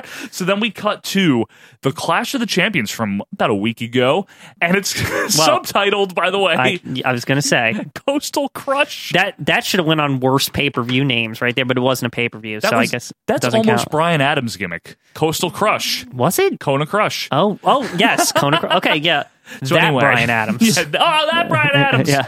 So we get a clip of Luger in very, very pink tights. He gets beat down before the match by the Horseman, but he still somehow pins Sid with a clothesline. Yeah, Remember that, was weird. He just like freaking like Yeah. boom, done. I'm out of here. Leaves. He calmly walked away. Yeah, he just leaves. He's like he's just like clapping his way out there. like nothing ever happened. Yeah. It's like the four horsemen try to beat him down. I'm just trying to Yeah. visualize this for the folks, right? He just kind of slips out of He's there. like, nope, and he clotheslines Sid, pins him while Ole's like still in Yeah. the ring, and, And then he, he- just leaves. yeah, he just gets out of it's there. kind of cool. So then we get back to Gordon here. Yep. He also brings up Jim this, Hurd. this Jim Hurd meeting is so important. Jim Hurd is like all over this show in name only. I have had an opportunity to meet with Mr. Jim Hurd and the NWA Board of Directors during this past week. By the way, how did they get Gordon Soley to sign up for this crap? Like, this seems like so below him. Like, I, don't know. Like, why isn't he just commentating with Jr. Like, why is he in the Yeah. in the CNN center, the wrestling version, in the wrestling know. division? the wrestling division of Yeah. CNN. That's pretty much what WCW was. Yeah, if basically. you really think about it. Well, I love Turner because there was a lot. There was the I know. Captain Planet division and Shut up. the Cartoon Network and the division. Atlanta Braves Yeah. division. Yeah. Anyway, so the Great American Bash is coming up. We get a promo for it. It's July seventh. Yep. So then they run down This is great. like a scroll of literally every cable company by state But this is my favorite part. that you can find this on. So they're doing this, right? Yep. And it's like two minutes. Like it's really long, and they can't even finish it, and they just cut it off at M. like true. Yeah. It just stops at M and then And I had mentioned to you that like they're probably going to have to like come back to this, right? Right. And stay tuned. We'll find out. Exactly. We come back to JR. He welcomes us back. He mentions that they're going to be in Tennessee tomorrow, Quinn. Woo. yeah. We take a look at the U.S. champ, Lex Luger, again. Yep. He is heading into a match coming up at the Bash Quinn against Mean Mark Callis. More on him later. Yeah. The Undertaker. That's right, The Undertaker. But first of all, Lex Luger versus Barry Horowitz? How, I was he for here for like a second, Joe. Like I don't remember this. And why does he have a gimmick? Like he actually has the jacket with the like Yeah. hand, ba- ba- hand on his back thing. Like yeah, pat on the back. Same pink tights for Luger. Yeah, There's this clean cut ref that I don't recognize. It turns out it was Nick Patrick yeah. No, no mustache. and short hair. Short hair, yeah. No mullety hair. so this whole time you've been looking for Nick Patrick, and was right there. he's right under your nose. I love Nick Yeah. Patrick, one of my favorite refs. Anyway, Luger has very fluffy. Speaking of hair, because you know Flair had long fluffy Yeah. hair. Luger's hair is very fluffy and long Now, as well. I like this Luger only because he reminds me of the happy Nitro version that beat Hogan. So like Yes. I was fine with this Lex Luger. it is very very similar Yeah. to the 96 97 Lex Lugar. It's not the like American hero Lex Luger or it's any not of that the crap. America's crumbling America's Lex Lugar. crumble link Lex Luger. America's crumbling. America is crumbling. Someone get us a shirt that says America's crumbling. but spelled out crumble link. Crumbling. Yeah. that should be one of the things we sell on OVT.com or whatever our Oh, thing shit, is. you're right. America's crumble link. or we could just put like bricks breaking, like pollution or something. yeah. anyway, as the match starts here, the horsemen continue their obsession with interfering. Yeah. A big obsession. And then JR calls Ole Anderson the godfather of the horsemen. Yeah, more like the lazy uncle of the Four Horsemen. He was never like He the sucked. leader, No. or they didn't look to him. he sucked so bad they kicked him out because he, He- like wanted to go to his kid's softball game or something. You remember that? Yeah. Like Flair on that like Horseman DVD, like bitches and moans about hey, he wasn't in it. I I don't like him. Like, no blah, one blah, liked blah. Ole Yeah. Anderson, and Ole Anderson doesn't like anybody. yeah, he's terrible. He's actually a very curmudgeon He like No, he does everyone- not he- seem like a nice guy. No, he has a history. Nobody wanted to work with him, and that's kind of how, why he got kicked out of the business. He just he kept going up the ladder, and once he made it to the top, like after that point, nobody wanted to work with him anymore. Right. So who the f- hell was going to hire him? And he may very well have been this is June of ninety, so I don't remember. He may very well have been booking or being involved with booking at this time. I know there was a handoff from Flair to him at some point. which was the beginning of the end for him as anything. in as wrestling. anything in wrestling. Yeah. Yeah. really. In the midst of this obsession, Sting wanders out, and then Arn, you know, to Quinn has a very puffy workout sweatshirt Yeah, on. he doesn't give a shit. This is the Arn I like when he's like he has like a giant sweatshirt. I think Tully had the giant sweatshirt once, but Yeah, one, but I you love know it. when he's like done doing stuff for the night and he's just like I put my hat on that doesn't he doesn't bring it down all the way. You know what? You know how I don't One of like your pet peeves, Yeah, yeah. and then he he has the sweatshirt. Sometimes he has sweatpants on too. Sometimes he does, yeah. Yeah. Mm-hmm. So he's in that mode right now. In the meantime, Luger press slams and then power slams and then torture racks Horowitz for the win. Then JYD and Baby Arm run out again. Yeah.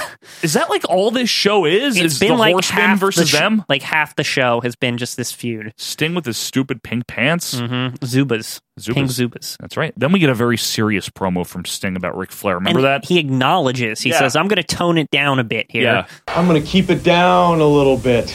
a little bit on the opposite end of what the stinger is all about because I want everybody to understand this and I want you to understand it too, Ric Flair. But he does say walk the aisle like seven times. Because Ric Flair says that, I guess. I know, but he really said it way too many times. You've asked me to walk the aisle I don't know how many times, and I've walked it every single time. You've asked me to walk the aisle again, I'm gonna walk it. Maybe I asked you this time to walk the aisle, and I'm gonna walk the aisle. So I bring this up to you. I say, so is Sting the like sane version of the Ultimate Warrior at this point? Like it's just Yeah. like a rational version of the Ultimate Warrior. I always thought not that Sting was an answer to the Ultimate Warrior because he wasn't. He was No. Sting before the He wa- was just around Sting. the same time. Yeah. and they were obviously the the Blade Runners. They were tag Right, partners, and then in they were Mid-South. split up, and they both made it to the top. Yep, in separate promotions. Mm-hmm. But I always thought they were somewhat analogous because they had very similar face paint. Yeah. They were bigger guys. I mean, obviously the Warrior was very steroidy. Sting was a bigger guy. Yeah, he was taller though. I yeah, think. but he wasn't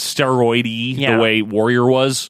But they were very popular with the kids. Yeah. They were a big deal. You And know, they Sting had was- titles. Sting was more clean cut, and the Ultimate Warrior was rougher around the edges. And I Yep. mean that even in character. Like Yeah, the yeah. Warrior was kind of like, I'll beat up anybody. yeah, and I'm crazy. Yeah, Sting And was S- more refined. Yeah, Sting was. Yeah, but they were somewhat a cut above the rest. They were somewhat, you know, I would say uh, parallel. Yeah.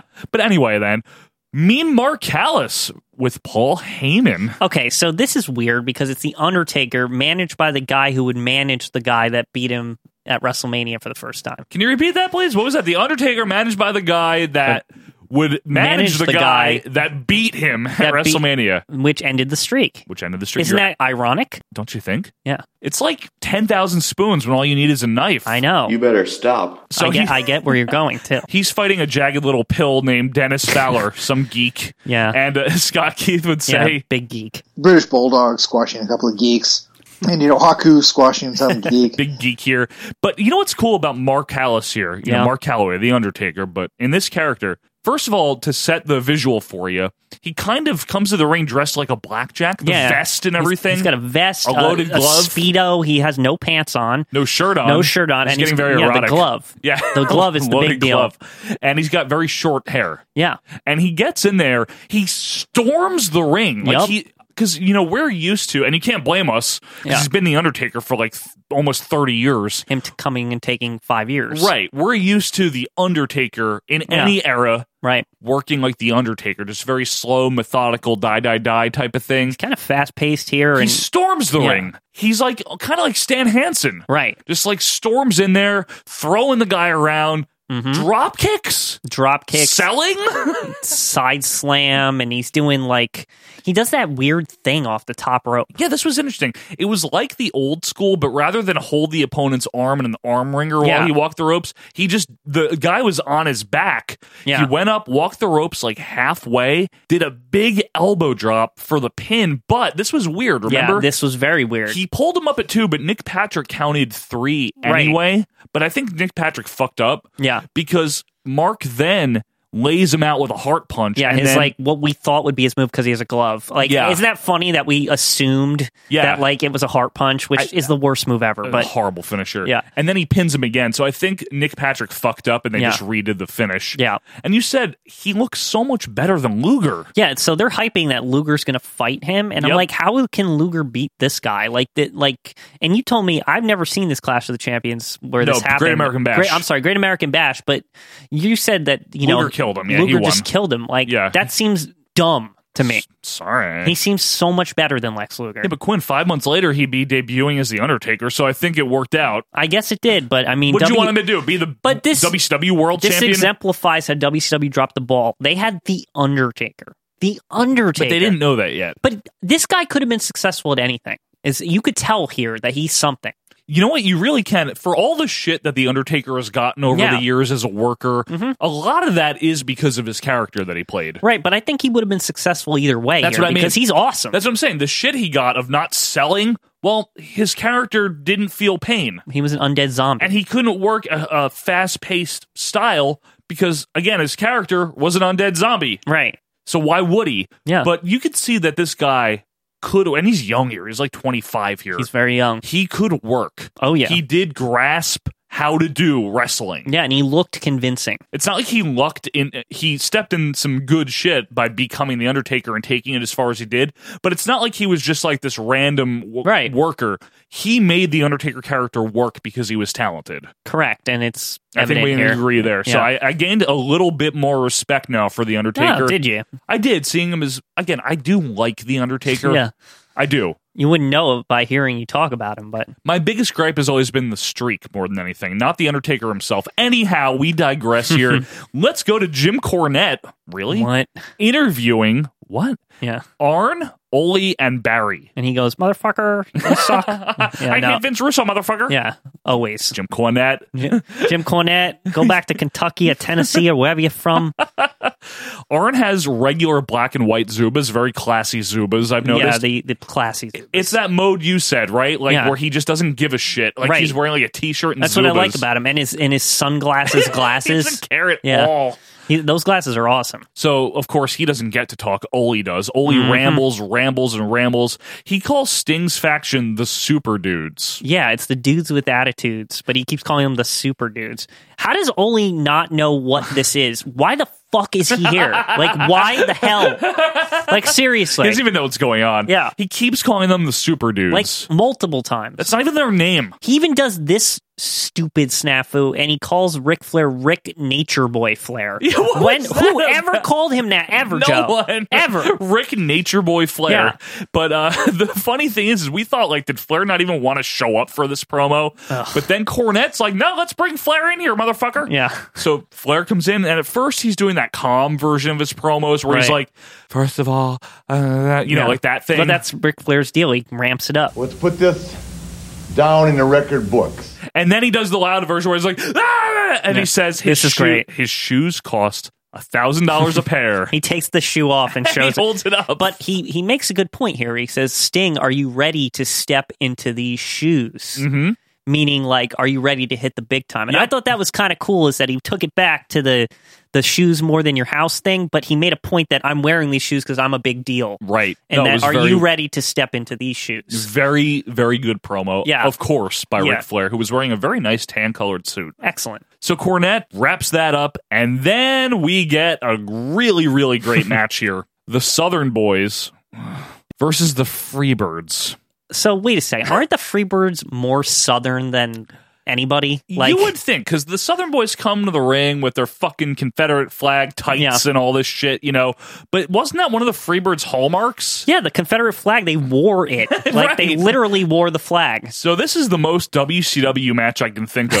It's Yeah. fucking promotion in Atlanta, owned by Ted Turner. Well, you got to throw this stuff out for your your base, right? I mean, this is what they're here to see, man. Right, hosted by Jim Ross with Yeah. Gordon Soley appearing. Yeah. and it's the Freebirds versus the Southern Boys. While we're like cringing, they're probably like, "Hell yeah!" Like, Yeah, go get 'em there. Give 'em well, some you know, everyone likes what they like, right? And WCW, this is their audience. I Yeah, don't, I don't begrudge them for this. Quinn, it doesn't make it good though to like stuff. You know Oh, what I yeah. mean? no. Anyway, Michael Hayes, my favorite. You Yeah. know how much I love him. He's got eyeliner on. Yeah. Because weren't you trying to explain to me while you were watching Yes, this that they um, were like the so- the glam metal version? They're the glam metal version. It's like they saw Guns N' Roses and they were like, "We need to make the Freebirds like this now." Yeah. or like Bon Jovi or Yeah. something. Jimmy Garvin has ultra huge Jimmy Garvin hair, you know, the Yeah. usual. And you know what? I find it weird that Jimmy Garvin was in this thing. And I know he was in the Freebirds, but it's Right. like I was I was explaining to you how like I felt Jimmy Garvin was equivalent to Tully Blanchard previous to all this. I guess so, but I feel like Jimmy Garvin had his place in time and it was not 1990 to matter anymore. I guess. I, I don't know. It's just a defense of Jimmy Garvin. It's just I felt that he was always resorted to Michael Hayes's goon True. after a certain point, And like I thought that was like a real betrayal of the character Eh, of Jimmy Garvin. I That's all. guess you did say to me wasn't wasn't Michael Hayes the inventor of music or something? yeah. Well, he claims that he invented coming in the ring with music, although I swear Sergeant Slaughter did it first with the Marine Gorgeous Corps. George hymn. did it way before well, them. Beside, besides that, Yeah, Slaughter did it, but Yeah. also again, Gorgeous George did it first. Right. So I guess it's Gorgeous George. Officially. Lincoln did it first, actually. Did he? Did he have a whole band? Yeah, come- yeah. This is the Civil War freaking Yeah, army yeah. band played playing drums. yeah, just playing drum music. Anyway, by the way, the Southern Boys are Tracy Smothers and Steve Armstrong. And Tracy Smothers is shit. Don't tell Cornette that. Listen, uh, he never was anything like No. ever. Like in Smoky Mountain, he was Freddie Joe Floyd. no, he was is- a big deal in Smoky Mountain. That great That promotion. doesn't make you anything. it's a really good promotion. It's Quinn. not anything good. You know what? We need to review Smoky Mountain at some Don't point. worry. Eventually, Marty Howell's going to hate us. I'm just putting it off because I don't want to watch it either. I don't want to get mad. I don't want to watch it. We're talking about Tracy Smothers being a main eventer or something. What? What? Who would But do that? Tony Anthony's in it too. Dirty white boy. The toilet man. Yeah, toilet man. Mm-hmm. So anyway, this is a decent match. Quinn, you called it like a non-jobber TV match. I thought it was like the feature contest. Like I, I thought it was too. It turns out it's not. it's not, but it, it it was two real teams fighting each other. So True. And I'll tell you this, JR is not Gordon solely working by himself. He's No. okay. But And- nobody could do it like Gordon. I will say this: at least there's no obsessions in this match. There's no interference. Well, actually, there is, but, there, But not- it's not, not the, that s- type. not that type of No, interference. yeah. exactly. We get a hot Southern tag to Yeah. Tracy Smothers. Yes, we do. And, you know, the usual fiery babyface offense, Yep. shoulder tackles, all Right. that crap. Then Jim Cornette wanders out to help the Freebirds. Hey, motherfucker! Yeah, like basically trips trips up uh, Tracy or Basie. Basie, Well, that doesn't matter. Lacey, I don't Yeah, know. Lacey Smothers. One of them. Basically, Cornette wandered out because the Southern Boys are fighting the Midnight Express at the Great American Bash. So Cornette's screwing with them, basically. That's Okay. why he's here. Garvin gets the pin on an O'Connor roll. And then we What get the a hell is O'Connor? Roll? It's like the reverse like roll up where you grab them from behind and flip over and then you like you roll them up. never heard of it. Never heard of it called that. I guess. I just felt like calling it that. I usually Oh, look wouldn't. At, look at you, Dave Meltzer over here. yeah, um match, you know, 6 and 5 eighths. Yeah. Anyway, promo with Hall of Famer Teddy Long and Yeah. Doom. And Hall of Famer Ron Simmons and, not, Hall of Famer Butch Reed. Yeah. Hey, yeah, that's not fair, really. Yeah. Well, I mean, if we're gonna put Coco Beware in and shit like that, and Rikishi, well, Butch Reed beat Coco Beware at Hustlemania. right? He did Yeah. beat him at Hustlemania. Yeah. it's three. true. Yeah. At three, no At less. three. Yeah. So there you Fuck go. it. Yeah, Butch Reed for Hall of Fame. Hell yeah. Hacksaw Butch Reed, by the way, from Mid South. Correct. Great feud with Jim Duggan and great team with Jim Duggan. Anyway, let's get to this Doom promo. Yep. Teddy Long also mentions Jim Hurd. What? Why is this such a big deal? This this thing. It's like, oh, they're having meetings and stuff. Was this like one of Jim Hurd's criteria for owning the company or whatever They he have did? to mention him Yeah. and his Pizza Hut face on TV all the time. I'm surprised they didn't have to mention Pizza Hut at all. I know, right? so anyway, the Doom has the best version, according to Quinn, of the I NWA agree. Er, tag titles. Or it is the best version. it is right. Yeah, totally. Like I thought that that was such a good version, and I was glad that they kept them. Like till like TNA had those belts. Yeah, they were good belts. Yeah. Butch Reed says that Doom is the team of the '90s. Well, that didn't last much. No, Longer. until like '91. Yeah. maybe. I, guess forget when that's they broke up. technically the '90s, but yeah, but still, Uh, somehow I would say like if I was to say a team of the '90s. New Age Outlaws would be like t- Okay. on the top of my list because that's who I think they're very '90s. Like, Steiner Brothers. Hmm. Not even. no, not even. You don't like them though. no, I don't think they're as good as. People Just say. yeah, it, we can get into that in Oh, another we will. discussion. Anyway, Farouk looks the same age as ever. I like that you call him Farouk. Yeah, Farouk. Not any younger than 2004 or anything. Like he doesn't look like younger than now. I don't like that he doesn't talk in this promo. Yeah, he's such a that's good talker. That's a weird thing. We get Teddy Long talking and he's fine. Butch Reed, eh, he was okay, but Ron Simmons is the best talker out of all three of these guys. He is. Maybe he maybe he was still new here and he just didn't have his talking together Maybe yet. even if it's talking together, true. So our next match here, our final match, our, Yeah. our feature match, I guess, is Yeah. the Rock and Roll Express. Ugh, I don't like them for the record. And the Mar- rock and rolls. Yeah, and I'm sure Marty Howell's gonna bitch at me for that, but I don't like them because I'm, I'm- not. I, I don't Eh, have no attachment to It's, them. it's I've seen some stuff. I mean, I like Ricky Morton's feud with Ric Flair. I've said this before. and Robert Gibson always kept an eye on things. yeah, always. Always had an eye on things. So they're fighting the Mod Squad. Who the fuck is this? Spike and Basher. what? It sounds like a demolition ripoff dressed like the Powers of Pain. So basically, and Legion of Doom too. Yeah. They, they- it was like a mashup So of all that they're crap. Like the Road Warriors, like fourth cousins. I guess here. so. I feel like the rock and rolls are already past their prime here. Like that, In they 90? already look old and Yeah. tired and boring. And like, why is this? Why are they here? I know. No, I totally agree with you. And this match sucks too. It does. Th- th- this guy that they're fighting in the mod squad, he's like a big fat piece of shit. who is it, Mod or Mod Squad? or- Mod or, Squad. I don't remember their name. What was it? Spike and Basher. Yes, Spike and Basher. It might have might as well have been called Mod and Squad. I know. Why are they called the Mod Squad? Why does this team exist? Who are they? If you know who they are, let us know. Mod and Squad. Robert Gibson plays Ricky Morton. What I mean by that, I'll explain that in case we have any people that don't, you know, aren't fully acquainted with some of the smart, you know, terminology that we've happened to pick up over the years. But basically, to play Ricky Morton in a in a tag team match like this means, you know, in your standard formula tag team, one of the faces will get beat down for a few minutes, Right. Maybe five, maybe three, you know, depending on the match, Maybe Right. seven. Yeah. The heels will just dominate him. There'll be some false tags. He'll try to tag in, but it won't happen. Right. That's generally called the Ricky Morton is the face getting beat down. Because Ricky Morton would always be the victim. Yeah. and he would tag into Robert Gibson. They popularize that style of Right. tag match. But this is the reverse. Robert Gibson is playing the Mi- Ricky Morton role. And I say to you, what are they bored? Yeah, what are they just changing shit up? That's weird.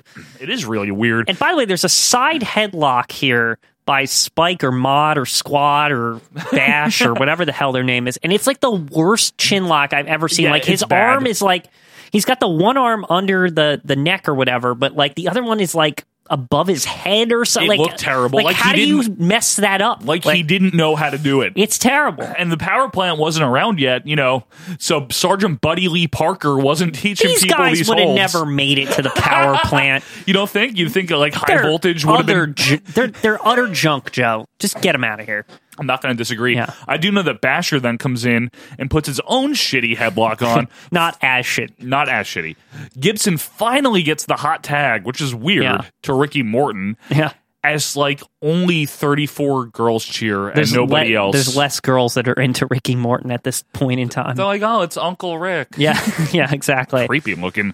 Anyway, he gets the pin with a crappy cross body block. Like this is 1981. Like he's Tony Garea or It's- something. This is just bad. This this match was- match, this the other the the other match with the Southern Boys and the Freebird should have been last. yeah, and the mod squads really sucked. Yeah, especially if you're doing like a feature contest thing like that. Well, here's the thing, Quinn, right? Uh, If you're going to do a tag match like this, where it's the faces versus the heels and Mm-hmm. Yeah. the faces are going to win, the heel team carries most of the offense. They better be interesting. They sucked. Exactly. You can't have these. Well, that's the problem with the Rock and Rolls. You can't put them in jobber matches. Right. You have to have them against someone like the Midnights that can Right. do creative offense where it gets the crowd riled up because of the cheating, because of the high flying moves. When you got a team that their entire deal is that they get beat up the whole time, it plays into how I always say Yeah. that the jobber should never get like more than like a punch on offense ever. Right, like right. if your whole thing is based around that, then you can't fight jobbers. Yeah. Like- r- literally, they did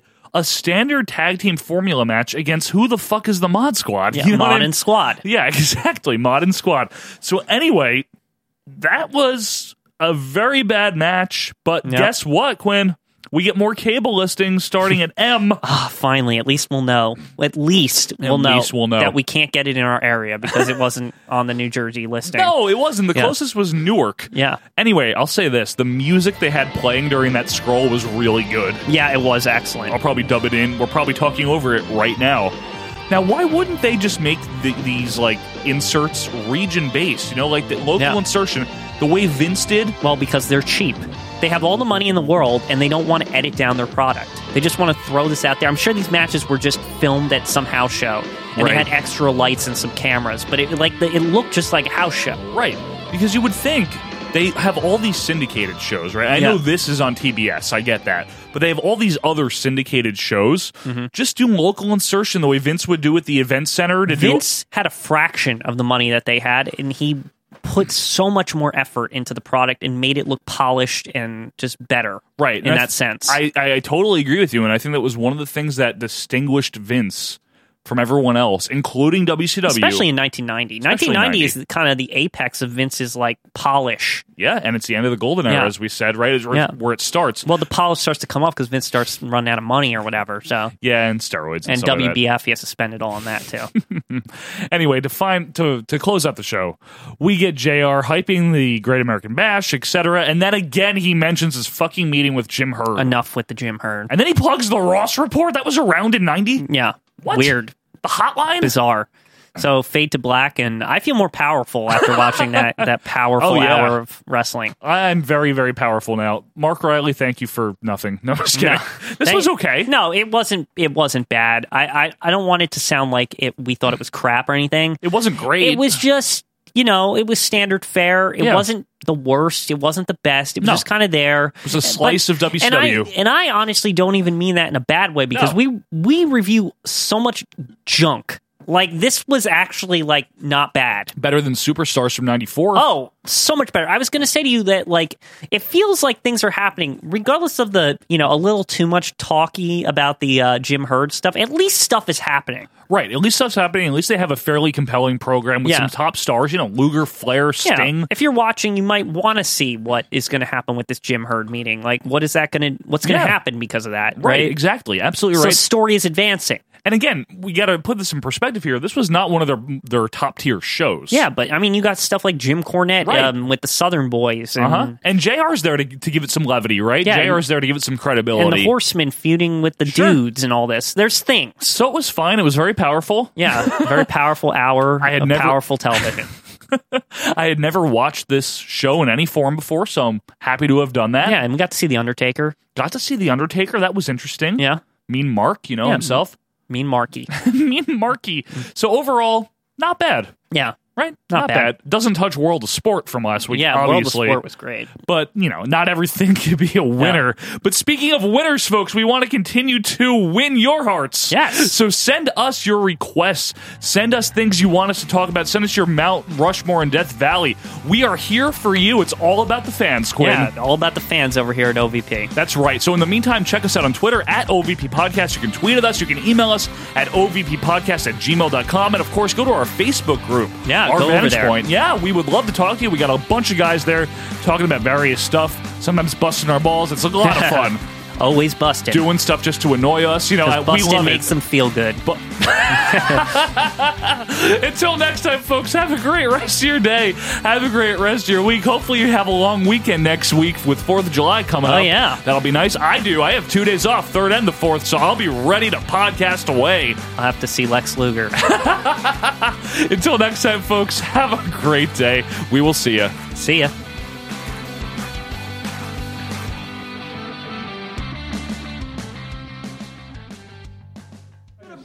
Is it going to be Arn against Sting? Who's it going to be? What's the combination? Six You man ought to tag? join those super dudes. You're just like them. You talk a little bit too much and don't say much of anything. I tell you what, we're going to reveal our plans right here on TV. Huh. Why don't you go find out what the Braves are going to do tomorrow? Or why don't you find out what the football teams are going to do ahead of time? Well, we're not going to tell anybody, but we're going to tell you this. Super dudes, whatever combination you got, we're going to be ready for you. I don't care who you put out there. If you're going to put out the Steiners, you're going to put out Lex Luger and Sting. Sting by himself. In fact, that would be a pretty good idea right there. Sting is the guy now carrying that torch, carrying the banner for the Super Dudes. He's the organizer of this great outfit. Everybody wearing white hats, white clothes, and riding in on white horses. Well, I'll tell you what. You're looking at the best there is in professional wrestling right today. I'm talking about the Horsemen. I'm talking about Anderson. I'm talking about Wyndham. I'm talking about Sid Vicious. And I'm talking about the man that's going to be world's heavyweight champion forever. Forever. Rick Nature Boy. Fla- Will you stop?